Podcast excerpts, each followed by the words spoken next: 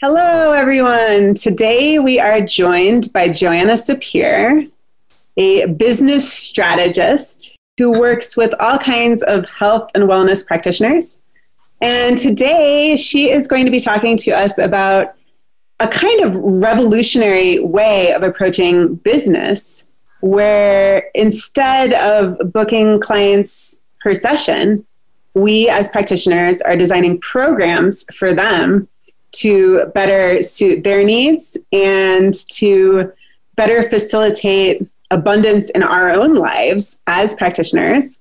One of the things that Joanna is big on is that therapists often think being slammed is the pinnacle of their career. And she helps practitioners move away from this mindset. Align with the Massage Business Mama comes to you with a combined 22 plus years experience in the massage biz as entrepreneurs, providing actionable tips and resources you can implement today. Becca, an off grid living, quirky, trail running massage therapist, esthetician, and yogi, offers her business and wellness perspective to you with highly caffeine fueled, compassionate wit. Allie, your hardworking, driven, creative mom, massage therapist, business owner, lover of friend gatherings, all time annual family talent show winner, brings her drive and business savvy to every episode.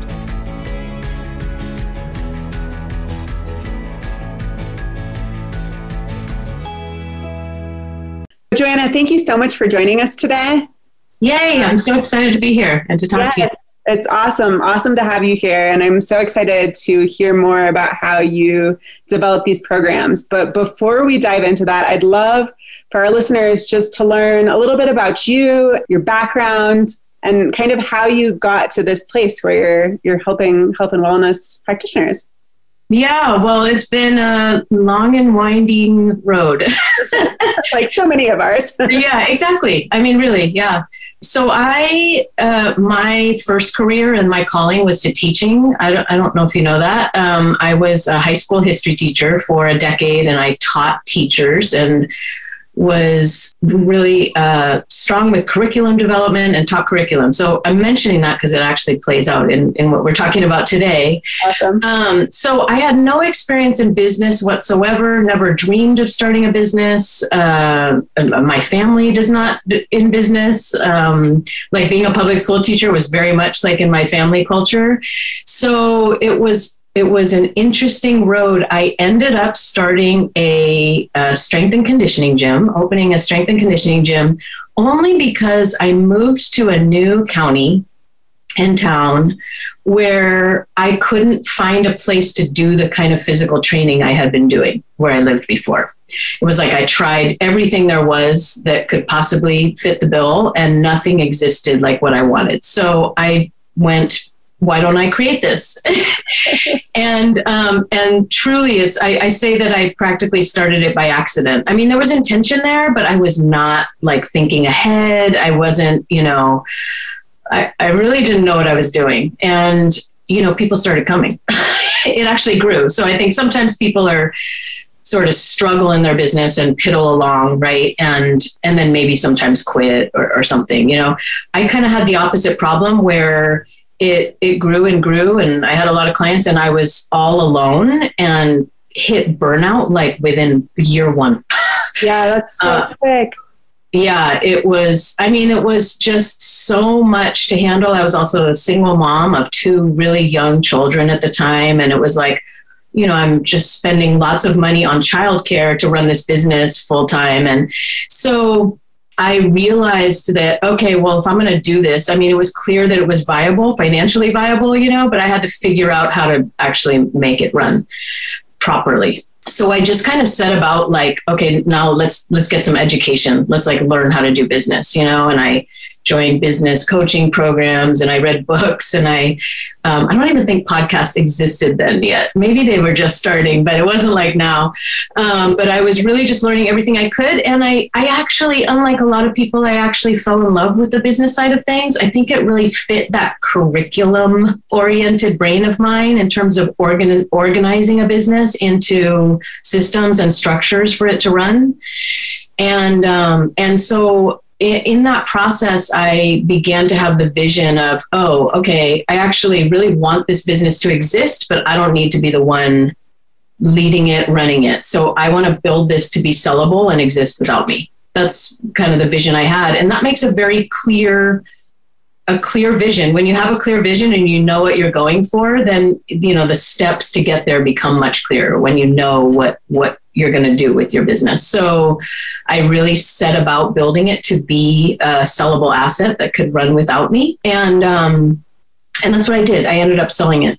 So let me note that in the process, I myself was uh, I was a competitive athlete. I still am. I'm just an old competitive athlete. I was a I'm an Olympic style weightlifter, and so my own health I mean, both as a weightlifter and as a mom and as a business owner, I really, really cared about my health and wellness.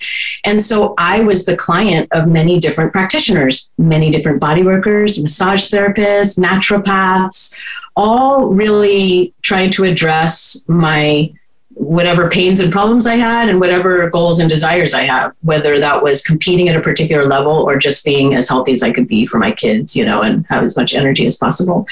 So I was the client and still am of many of these of these wellness practitioners. And I, as I'm building this business, my own business, and really understanding business and putting in place these systems and structures, I'm working with them and just seeing like these are brilliant practitioners who are totally just struggling business wise.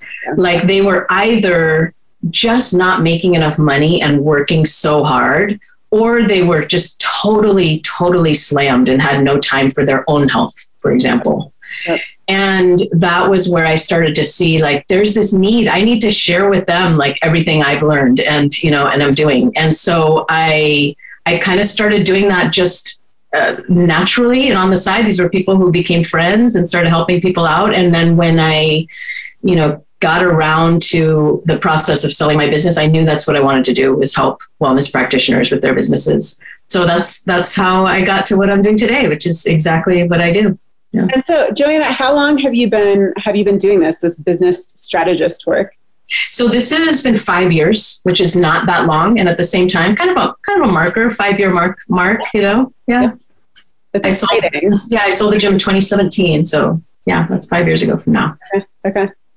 Um, so this idea of creating programs instead of booking by sessions, I know it's it, it kind of sounds crazy to some people, I'm sure, because it's just so against the grain of what we're taught and and know so well. Can yeah. you can you share a little bit more about how that looks and Sure. Well, let's let, let me go back to what I was saying that as a client, as a client, uh, particularly, particularly body workers. So I'm, I'm, I'm using body worker and including massage therapists in there, people who um, you know, uh, use a variety of modalities, and and some of them would call themselves massage therapists, and some of them wouldn't necessarily. But here I was as a client, and let's say I had, let's say I had a competition coming up in three months, and you know, I just had I'm training hard, and you know, getting ready to peak for that, and and my hip is giving me trouble, right? So I would go see a practitioner and you know they'd say what's going on? You know and i tell them and it's like they kind of do their thing for that session and then they might end the session and say you know when do you want to come back? And it was kind of all left in my court right? And what i was looking for as a client was somebody who like wanted to be on my team Mm-hmm. You know, somebody who would sit down with me and say, okay, so you got this competition coming up in three months. Here's what I see going on with your body, right? And here's what I think your plan should be to prepare for this, your bodywork plan or your massage therapy plan, and lay that out for me. That's what I was looking for as a client. And at the same time, it's what I was providing for people in the gym. You know, people would call the gym and, and say something like, Can I try a class? And I'd say, Actually, no, we don't do that. you know what I mean? Because one class is not ever going to be what you need, and it's not even going to give you a taste of what an actual program looks like. Yeah. Right. So, of course, let me just say, business wise, we would totally have these fun events and bring a friend days where people could could experience something. But the way that we actually enrolled people was not come try a class and see what it's like. It was we sat down with them and said, Who are you? Had a consultation. Who are you? What's going on with you? What are your goals? How have you tried to reach these goals in the past? Why is this important to you? Okay. And we do an assessment and say, Here's what we see as what you need to do to reach your goals. And never is that one session.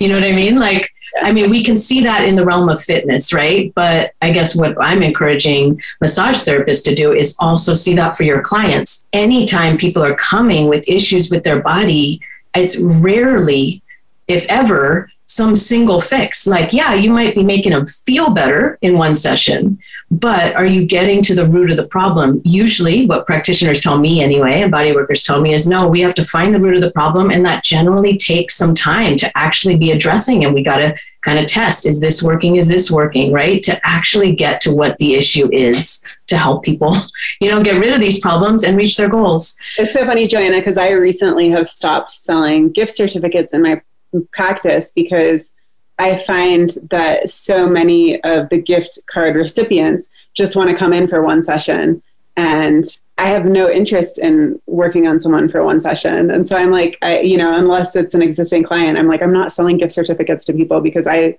I don't want to have someone come in and just try to feel good for an hour. Like, I want to help facilitate change in the body. Well, you just said it. I mean, that's it to facilitate change. So, a program approach, taking, you know, leading your clients, enrolling your clients in some kind of program or treatment plan is how you can think of it. Doesn't, you know, program, a lot of times people think sounds like it has a name and it's, you know, this one thing, but you could just think of it as a treatment plan is how you're going to help your clients make that change, period. And the fact is, is that clients will the right clients will love that as well. And so that's why i tell this story of me as a client. It's what i wanted. And one of the i think the only reason it's not more widely used this approach is simply because people just people start businesses and they do what they see everyone else doing. It's just like but there's no actual real reason why it's done that way right? The session by session approach. So i have worked with many, many uh, body workers who who go into a programmatic approach, and I'll just say they're very, very successful. The right clients are thrilled with this, and are not left wondering, you know, how am I going to address this? They're it, they've enrolled themselves into a plan for it. How does a program differ from a package approach? Yeah, that's a great question. So, just for everyone listening, I call, you know, packages or a pack of sessions like, yes, that's different. So, that's pretty common, right? People will say you can buy one session or you can buy five sessions or 10 sessions, like for a discount. There's still no step by step plan that you're leading somebody on with that. So, I buy a 10 pack. I still am scheduling it whenever I want to, right? And I'm still showing up and the practitioner saying, So what's going on today? You know, anything we should address or whatever. It's not actually a plan, right? So when I talk about a programmatic approach, it's you, you know, you bring a client in, you're doing whatever form of assessment you do, and then you're laying out for them, here's what I think we need. And you may be in uh, practitioner mode at that point. There may be some that you may need to learn some communication around telling them what it is that that you're going to do or what you think they need. It may be something like three phases to the treatment. It may be you know we're going to address this and then this and then this H- however that works for you. But you're on that track together and they understand that. That's what they're enrolling in right? It's not the number of sessions. It's not the hours. It's this plan. We're carrying out this plan.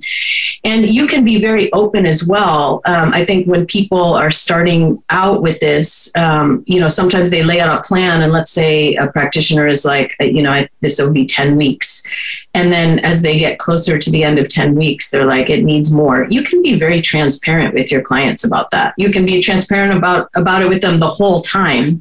But the more you do it, the more you're able to just nail kind of what it is, right? The more experience you have doing this. So you got to get in there and try it and you get better and better at that. But having that plan is different. So one thing that practitioners that work with me that do this have noted to me is that before when they were on a session by session approach they still might be you know they still might have a client it sounds like you have this it's where they're still coming back over and over Yeah. So that's not simply the difference. But when they would come back, each time they would come in, the practitioners say that they felt like they had to, you know, like wow the person. They had to like really give them some like immense feeling of, oh, I'm so much better, so that they would come back in again. Right. And when you have a programmatic approach and there's this plan in place, you you get to release that um, I was just talking to a client yesterday who's now been doing this for like three years. And it was like three years ago when he initially worked with me. And he was saying that he his example was that before I would never do something that might actually create more discomfort in somebody, mm-hmm. even if that's what they needed, because I'd be afraid that they would be like, oh, I'm hurt and wouldn't come back. And he's like, he's like, now there are sometimes things that I have to do that are going to create more inflammation and there's going to be pain involved. And now I can do that because it's going to help them in the long run. And I'm just explaining it, but they've already enrolled in the whole plan. They know that it's part of the plan. So when you create these, or when you or when your clients create these programs, is it kind of the type of thing where they pay in advance for a certain time period? How how does the container yeah. look that's a great question. So, part of what I teach my clients is a sales process. So, just to be really clear, you're not going to, you know, a, a many, many massage therapists have, you know, a book now button on their website where people can buy, you know, book and buy right there. This would not, this does not uh, use that approach. Um, nobody's going to buy a program or a treatment plan digitally just you know what i mean? Because it is going to cost so much more than a single session. So you, you, enrollment definitely happens through a consultation process. So you're inviting people in and you're actually doing your assessment and laying out what the plan is. So payment depending on how long it is it's either they pay in full up front or you have some kind of payment plan and it's done all automatically i mean this the, these days it's so easy to set up automatic recurring payments Yep. So you never have to deal with payments during any session. In fact, it's just all done no matter what. This is one of the reasons why um, I talk about how cancellations become moot yeah. Um, you might get a few reschedules from people and they're like legit. You know what I mean? My kid, you know, was late at school or whatever, and I have to reschedule. Like there, you don't get people canceling or rescheduling just because they don't feel like coming in. They've already paid for it. It's already paid for. It, they're they're going to make sure they get those sessions in. Um, so it totally, it practically eliminates, you know, cancellations.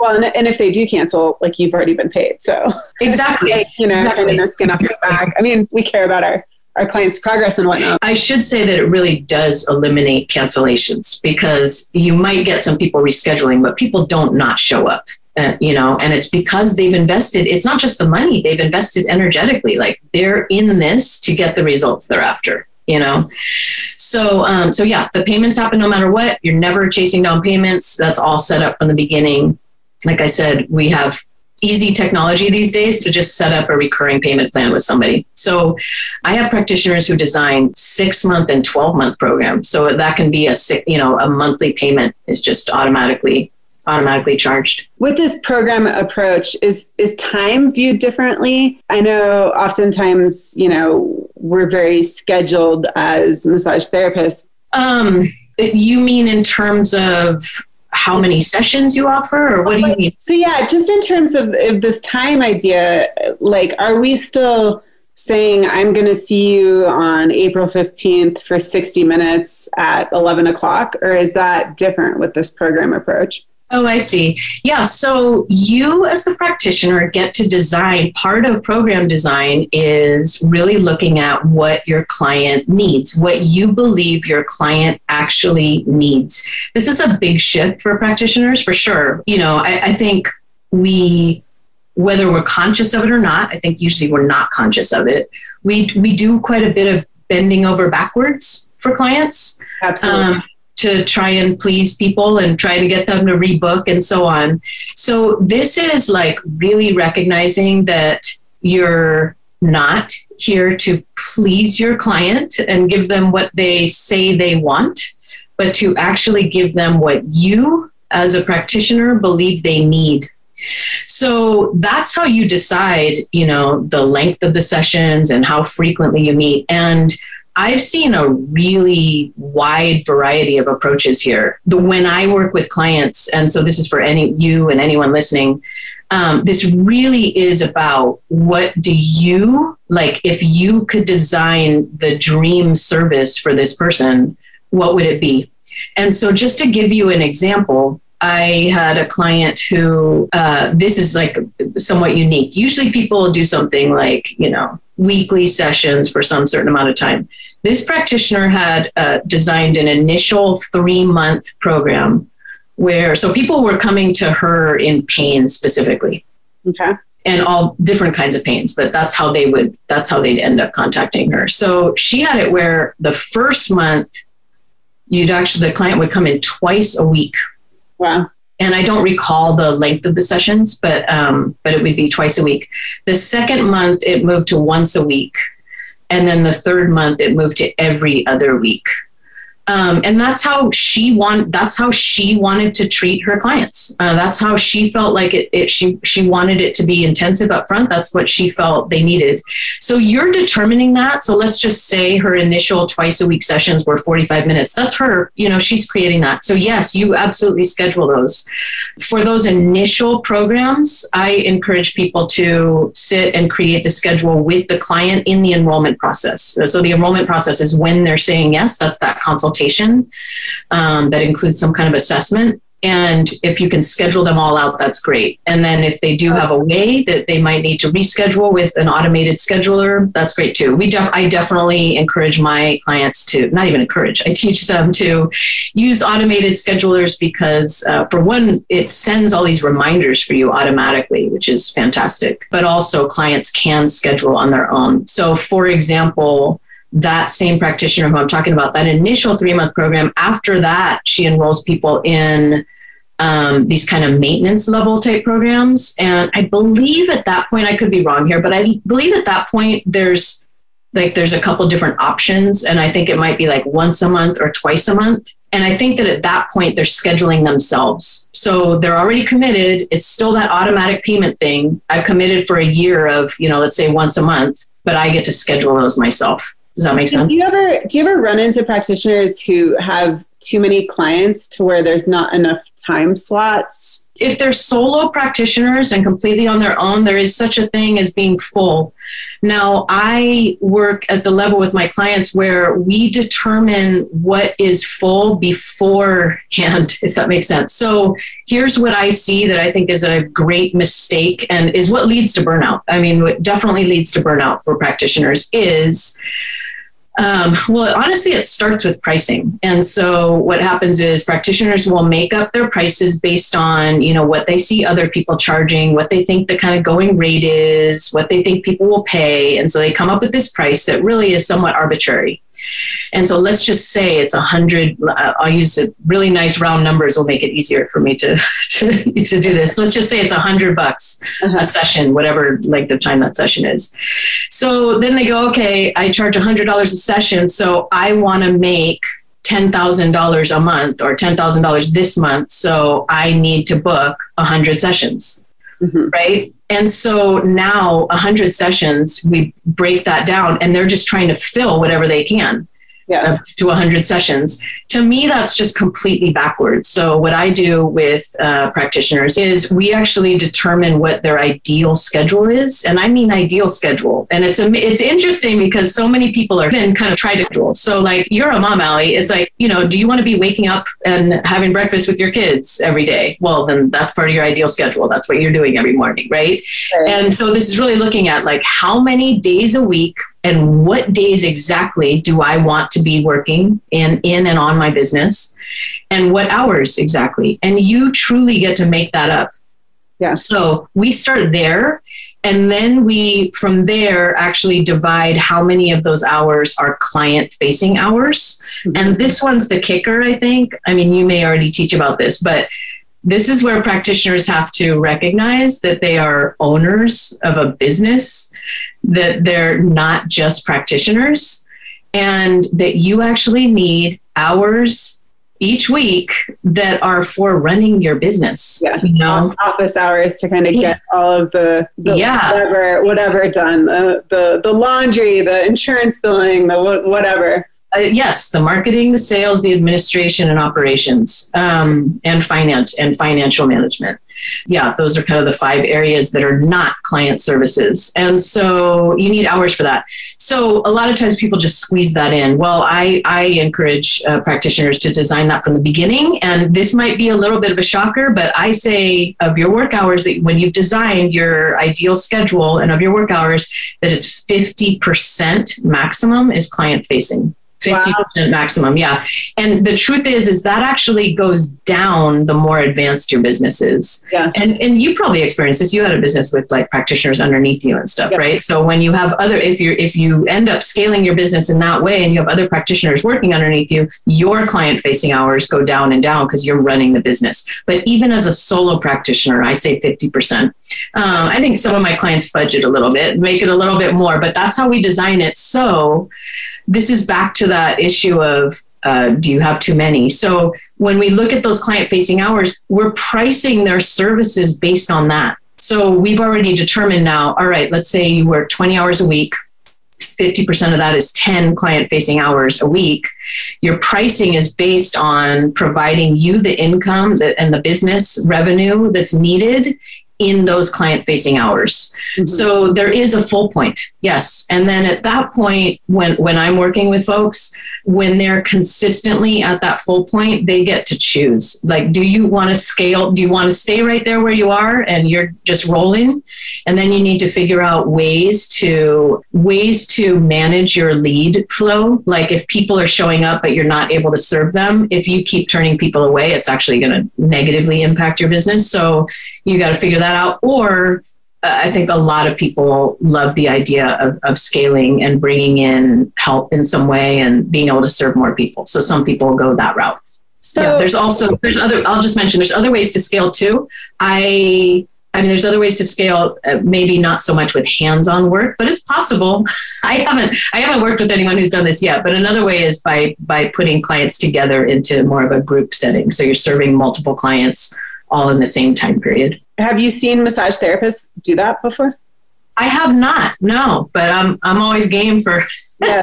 for I mean, open minds and creativity. i've gone to pt clinics where they do that Yeah, they'll have- definitely. Acupuncture does that. Yep. Yep, Yep, they'll have one person, you know, on one table doing one thing, and another person doing an exercise on another thing, and, um, Mhm. Interesting. which which kind of brings up for me too. In these programs, like as massage therapists, would our programs just be massage, or would there be other things that we would bring into the program to offer the clients? I am so excited to share our sponsor today. I was first introduced to Sacred Earth Botanicals when I was still in massage school, and I fell in love. The thick, lasting glide allowed me to achieve a greater depth than ever before. And from a small, ethical, environmentally friendly company. What could be better? Sacred Earth is one of the only USDA certified organic products on the market. Their oil, gel, salves, essential oils, fractionated coconut oil, and arnica oil all have the USDA logo. It's also hypoallergenic and does not contain nut oils, parabens, or fragrances, making it a great choice for those with allergies. My personal favorite, their cream. With an extremely high concentration of organic oils and extracts, a little goes a long way, saving you money. And clients love it. I often sell it to them for their own personal use as a hand cream. Sacred Earth is only sold through authorized dealers. Visit their website at sacredearthbotanicals.com to find a store near you. Ooh, I love that question.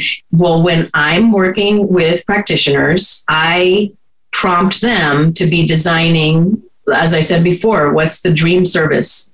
You know, if you could provide everything you believe this client needs, this person needs, what would it be?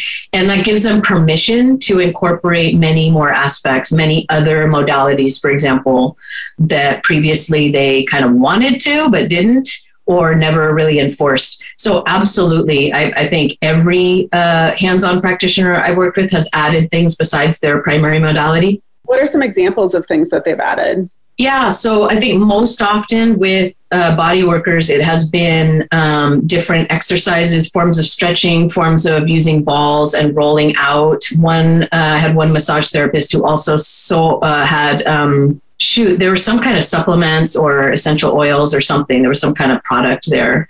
Okay. What else? So, and that looks like a number of ways. So, for example, some practitioners, it's interesting. I just saw, uh, I actually just went through a, a, series with a former client of mine, myself as a client. Oh, cool. Um, she's local. And so, for example, um, part of our sessions were her teaching me particular stretches. Okay. And then my homework for that week would be um, would be doing those. Um, and she'd kind of add a few each time. Other practitioners will record videos and send them to the clients and say, these are the, you know, here's two videos. These are the two, you know, exercises or stretches or whatever to work on this week. Like I said, there's, there's different, you know, there's, there's so many brands now. So there's like, what is there? There's like alpha balls. There's all just different little tools. Rad, rad rollers. That's one that I use. Right. And so usually in, in this programmatic approach, you are providing that for your client. It's part of okay. what goes into the cost. Okay. And again, that's such a nice, it's just a, such a nice whole treatment plan for the client that they're being provided these things that it's part it's part of what you're building into your pricing, you know? Well, and I mean, I, for, for a client to walk away after signing up for a program with something physical in hand too, I'm sure that that just helps that client relation. Uh, yeah. You know, just feel a little more secure and, um, and like they're tangibly getting something when they, you know, maybe have put down a big chunk of change. Yeah. Yeah. Getting in, it's something they can use forever, you know, even after if they've stopped seeing you. And um, so that's all part of it. You know, it's all, all included. Um, I'm trying to think specifically with body workers if there's anything else kind of interesting that I've seen. I mean, part uh, of the uh, reason I ask is because I think that we're really taught as therapists to really make sure that we're staying within our scope of practice. So when I think of these this program approach, I think, well, yeah, there's a lot of little things that I've picked up from my personal life over the years that help me to have a more balanced, healthier, pain-free life. But is it within my scope of practice to offer this to a client and to charge as part of a service? You know kind of that ethical dilemma and just knowing where those boundaries lie. Yeah this i would put that in your court. And in fact because i work with because i work with people in different fields some of which are licensed like massage therapy and some of which are not I leave it to you as the practitioner to determine your the ethical boundaries that you you know believe you need to follow. And sometimes that means just calling up one of the professional organizations and saying, "I have this question." right?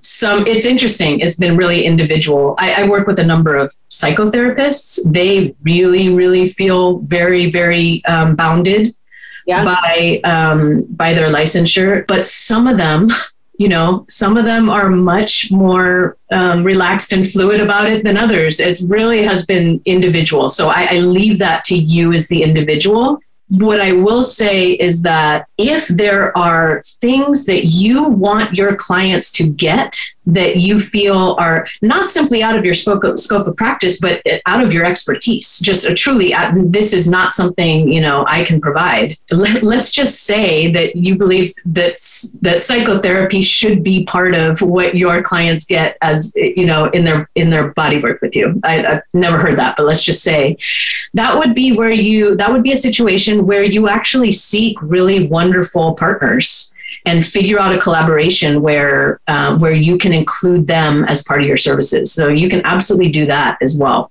We all need psychotherapy, so right. I don't think it's a terrible idea. yeah, I mean, including it in your in your own program is is a different thing. I mean, it could simply be something you recommend, you know. So yeah, but um, I like I like this idea of collaborating with people that maybe like you know, like an acupuncturist or a chiropractor, like where you, if you feel like maybe they need, you know, one treatment of chiropractic per month while they're seeing you the rest of the time, having some sort of a, a collaboration. I think that's an interesting kind of concept. Yeah, and the trick is to build it in so that they're not you're not sending them to somebody else to then go through now their whole you know sales process whatever it is and so on where it's really built into what you do. That's that's the beauty for the client is you know making it really smooth and just part of what you do. Yeah. Um, joanna another thing that you talk about is that we as practitioners kind of know what our clients needs are. How does a therapist get comfortable knowing that they know what's best for their client Oh, that's a good question. It's a deep question. um, I think that only comes from experience and building your confidence in it and also being okay with being being wrong sometimes. I think I mentioned before that you know, you can and should always be transparent with your clients. So I think the more, you know, you design programs based on purely based on your experience. So I'll just tell you kind of briefly the way that I, um, I mean, this is just a kind of bird's eye view of the way that I lead practitioners into program design is we identify their favorite clients that they ever had. Okay and then we actually analyze those people and if you do this if you take like your three to five favorite clients ever you and, and you identify why they were your favorites you're going to find patterns that might surprise you. And so we take those people and we, t- we you can just take one of them take the top person right? And say now when this person first came to you whether it was years ago or they're still working with you now you know when they first came to you now that you've worked with them and you know you know uh, you know what's going on with them much better what what is the what would you have wanted to give them from the beginning? What's that process? What's that journey? What would you have designed for them? And you take that and you look at it with the other favorites as well. And there's some basic structure that's going to be there in place. And when you're starting this process you just got to go with that. You're going to enroll your first person in this and the first time is going to be your first time. It's like a first draft.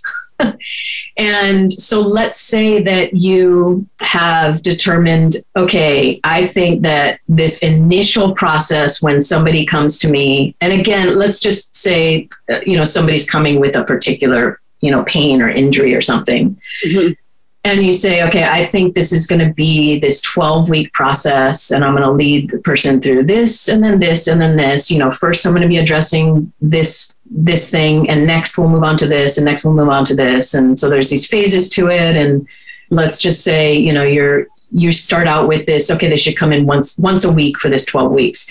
You're you're you've thought that out. You're not making it up out of thin air. You've thought that out. You've thought about what the process is but you're going to take somebody through it and you and you're testing it. That's what it is. You're testing it. Yeah. and you see how it goes and you can tweak it as you're going and then the second person's going to come and you're going to make whatever adjustments you need for them. So maybe maybe you run the first person through and you realize 12 weeks was way too short or it was way too long or something or you know or it only needs half the time. So your next person you'll try six weeks and you will keep doing that until you get it. And so uh, to be really clear ali one of the reasons for doing that well like the main reason for doing this is to serve your clients more deeply and truly help them get results. I mean, that's like the primary reason. A second reason is that it's so much better for your business. I mean, it just provides predictable and, and steady income. But a third reason is to make your business run smoothly for it to be streamlined. So ultimately, you definitely want to be getting to a place where everything is I'm going to use the word standardized. I just use streamlined. I think that's a better better word is streamlined where your services run so smoothly that you're not making up new stuff for each new person. I, I just want to be clear about that. When you're when you're first starting this, you're going to be making adjustments, but ultimately you want it to be so smooth that you can systematize as much of it as possible. Does that make sense? Like yeah, just- it, does, it does. But like it brings up for me too, like, don't we want to tailor our programs to our clients' specific needs?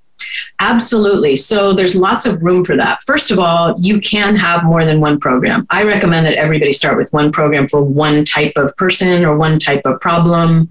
Um, most people will fall in that, but you could have different. You could have different programs.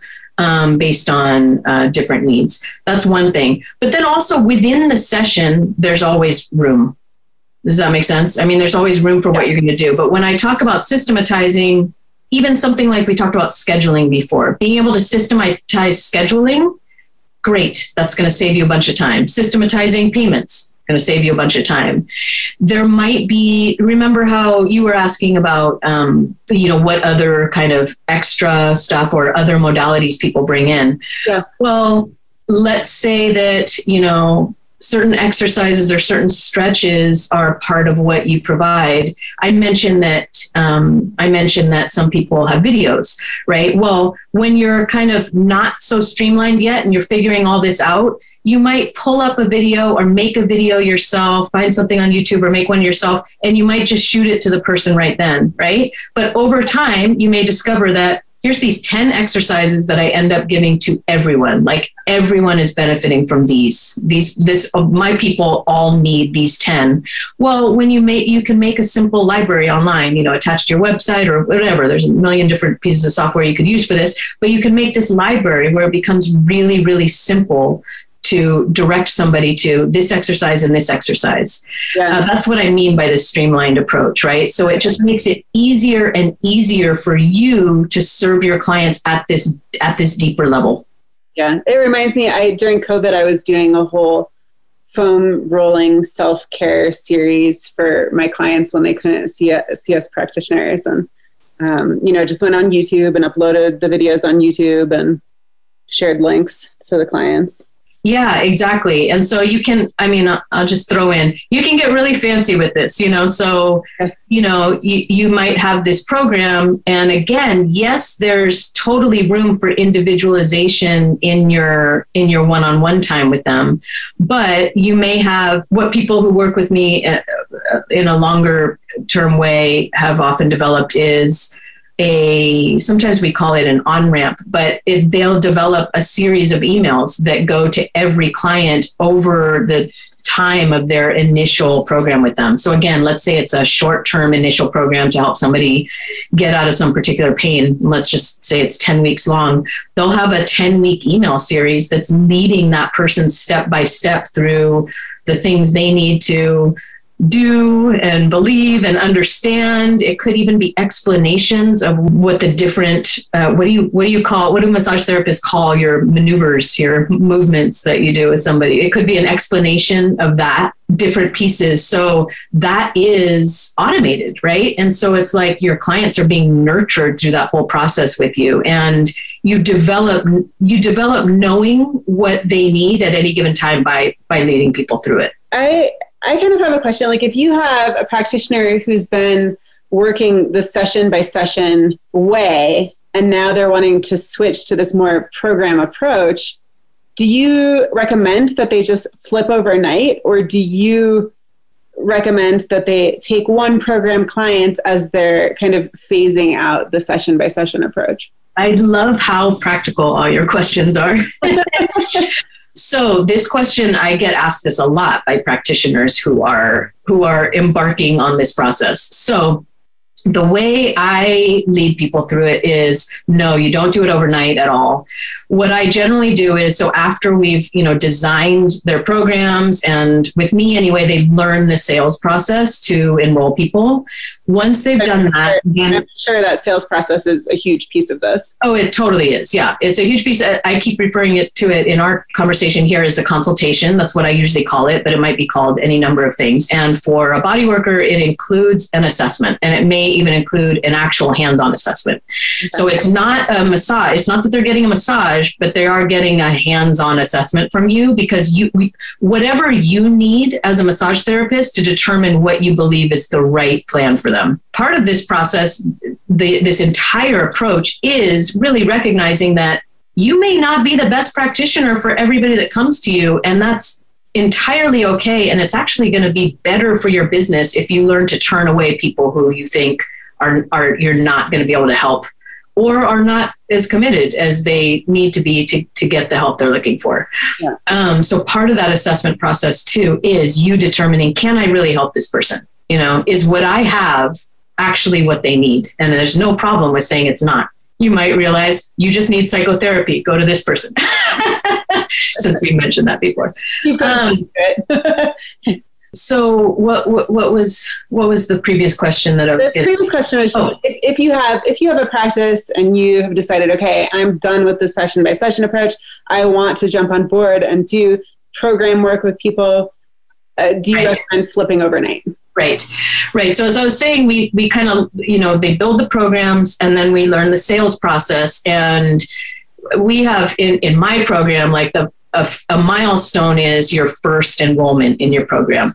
And so, no, you absolutely don't flip it overnight. What you want to do is really prove mostly to yourself that this totally works.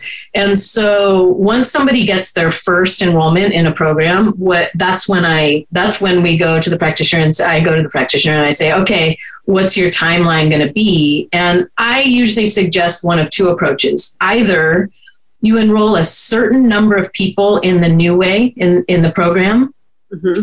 and you get to decide how many that is. So it's just whatever you need for the confidence, like, oh, this totally works. I totally know how to do this. And what's what what I love seeing is sometimes people will say, okay, I want to enroll, you know, six people in the new thing. And um, and then they they enroll two and they're working with them and they're like so thrilled and amazed at how different it is because it really is so different to have somebody who's who's fully committed to this journey mm-hmm. there's just a whole different energy to it when like i said when you take away that idea that you need to be pleasing them in the moment so they'll rebook and it's instead you're on this path together and you're like a team together, it's just a totally, totally different feeling. So people get so excited by that that they're like ready, like, okay, I, I want to do everybody now. They're like frustrated at that point with anybody, any of their previous clients scheduling single sessions. That's, so with the gift certificate clients. right, right, exactly. Yeah. So usually, so like I said, usually I say a certain number of clients or I say a certain amount of income. So sometimes people will say like, once I've made 30,000 in this new thing. And again, often what happens is they start and they just go, oh my goodness, this, I'm ready. There's, this is just, you know, so much better. I mean, there is a careful process. I, I call it a campaign. It's like a re education campaign of all your former clients. And so, uh, uh, like, I use this very particular letter template where you're explaining the changes and you're sending it to all your former clients. And you'll find that uh, that some of your former clients who are on that session by session approach are thrilled. They're like, hallelujah, I love it. And they schedule a consultation with you. and some of those people you may never get again, but it may, kind of makes no difference financially because, uh, because you're enrolling people in such larger, larger financial co- commitments. So now the flip side of that, Joanna, what if there was a practitioner who just wanted to come out of the gate with a program approach to running their business? Do you have people like that that you help? Um, somebody, you mean just starting their business? Yeah.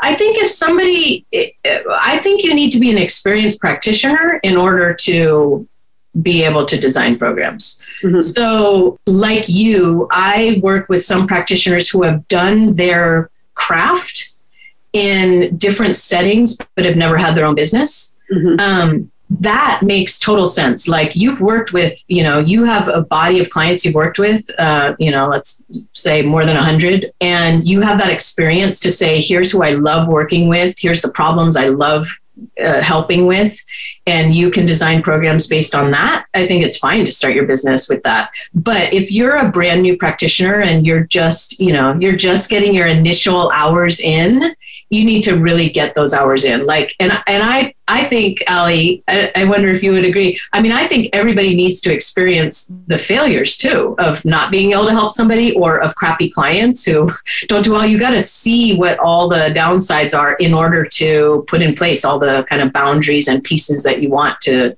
to be serving, you know, great clients. I think uh, I think for myself in the beginning, it was like I didn't want to believe that there were crappy clients or that someone could be a crappy client. And it did take some edu- education and experience on my part to to realize that I need boundaries around certain people and Yeah. Yeah. that that's going to just serve me a whole lot better than just trying to think that it's me and that I need to do something different so that these clients will be better clients for me. I mean, there's a lot there. I do see that this sales system that I'm talking about, this enrollment process, Uh-huh. it, it really clearly communicates boundaries and it's it has this kind of amazing effect of either you filter people out because part of it is filtering people out um, that are just not the best fit for you so it filters people out and it brings people into alignment who maybe wouldn't have been before if that makes sense. It's like the idea of boundaries we could be talking about a lot of things but the fact is is that boundaries tell people what's expected. And people will will cross boundaries that you have when you don't communicate them. They don't know that they're there but when they know that they're there good people are totally know how to stay within them. You know what i mean? So uh, you really of course want your whole business to communicate that but this sales process does that really well And it sounds like, too, working in this approach, that you're probably having to change a lot of your language and communication that you use, the words that you use, and the way that you describe what you're doing and how you're approaching things. That's that's something that you go over and teach as well.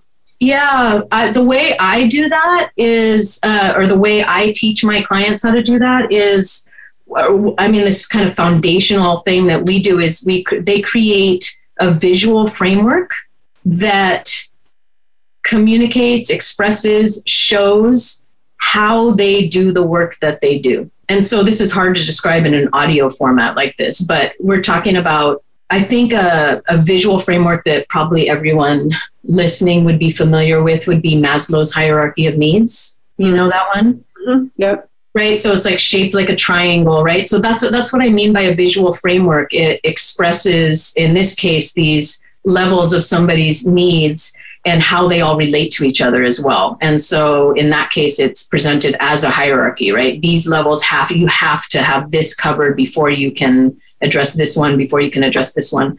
Well, for practitioners, we want some kind of visual model like that that expresses all the depth of what they do. Um, so, for example, since we've been talking about, you know, let's say it's a massage therapist, so the hands on soft tissue work is one aspect, but maybe there is the stretching and exercises as well. And then maybe there's the at home fascial work that people are, that you want people to be doing. Let's just say those are like the three core elements of what you do. You want to have that in a visual framework is, is just a it's a great way to present it, but it also teaches you how to talk about those pieces with clients. So yes, if that's part of either your marketing or your sales process where you use that and you're explaining to people these pieces. In your marketing, you get to highlight what their problems are that they want handled and you get to introduce them to here are the components you're missing. You know, you're missing the the hands-on work, the hands-on uh, the hands-on work, the exercises, and the whatever the fascial work that you could do at home, and that's just showing people like this is what you need, and it's exactly what you offer. So so yes, learning how to express and communicate what you bring, um, which is always going to be unique, Ali. It's like even even like those three that I said, you know, some of you listening, it's like there may be multiple people listening right now who do all three of those things. But the fact is, is that the way you do them and the way you describe them and why you think they're important uh, are all individual to us. Our life experiences make us different practitioners no matter what, even if we're coming with the same exact credentials and using the same modalities, we're still different. And you want, you want to be able to explain that. Yeah. I like that. So Joanna, you have a you have a resource for our listeners, right? I do. Yeah, I've got a, a like a free webinar that you can watch, a free training that you awesome. can watch. Can you, can you tell us where to find that? Yeah, you can find that at joannasapir.com slash massage business mama. And um, that's a great kind of little intro into it's it's five shifts you can make right now in your business to start moving towards getting these long-term committed clients and creating steady predictable income. So I address some of the pieces of what we talked about today, plus more. You know, Joanna, what I really love about that is the idea of going back and looking at like who are your top three favorite clients that you've ever worked with. And I love the idea of building a practice around people that fit that description. How much less of an energy suck is that to just be surrounded by people that like you resonate with and that are taking your advice and whatnot. I love that that's what stands out to you because it's uh, it's truly a beautiful thing. It's like there are these parts of business that don't have to be hard. Yeah. and and that's one of them. And um, and it's def- there's definitely a mindset component to that. What you're talking about is recognizing like I don't have to help everyone. You know, it's a great reason to have people, you know, connections with people who are with other massage therapists that you can make referrals to. Yep and you can kindly refer people to others when they're not the right fit for you and so getting clear on who's who's the best fit for you who you love working with and see the best results from your service and building your business around them it's a game changer and i think you know i think sometimes we think if a client isn't good for us that they won't be good for someone else. But like during covid i had a friend who shut down her practice for an extended period of time and a lot of her clients she referred to me and some of them were her dream clients and it was really hard for me to connect and work with them. So i mean i, I think it's important to know that you know there's someone for everyone kind of thing. That's such a great point. Yeah um, anything else you want to share with us joanna I don't think so. You you dug in there and you asked some really detailed questions. So I well, I, I do think it's just it's such an interesting concept of how to build a business, and um, I think I think anytime that we can get out of that grind mode, especially if we've been in business for a while, that it's it's really important because you know burnout is really real, and this just seems like an approach that could really drastically reduce that for a lot of practitioners. Yeah, it's it's so much better for you as the practitioner and for the business and the beauty of it is it's so much better for the clients too. It's just such an all-around winning situation. Yeah. So Joanna, you have a podcast of your own too. I do. It's Can fairly you... fairly new in season 1. Yeah, how's that going for you? It's great. Um, it's been great. And I would be happy to invite more listeners. So it's called The Business Revolution for Practitioners with Joanna Sapir. And you can find it on any podcast player. Awesome. Awesome. Well, thank you so much for sharing your time. And um, it's just been such a pleasure to have you on. And I, I just really appreciate learning more about what it is that you offer to practitioners like us. Likewise, Ali. Thanks for having me.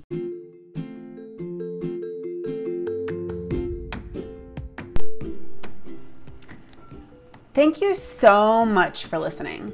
And please reach out to us if you have any questions or topics you would like covered. We love suggestions. Find us at www.alignwiththemassagebusinessmama.com. Also, we wouldn't hate it if you were inclined to share or review our episode. Until next time, stay healthy, massage therapists.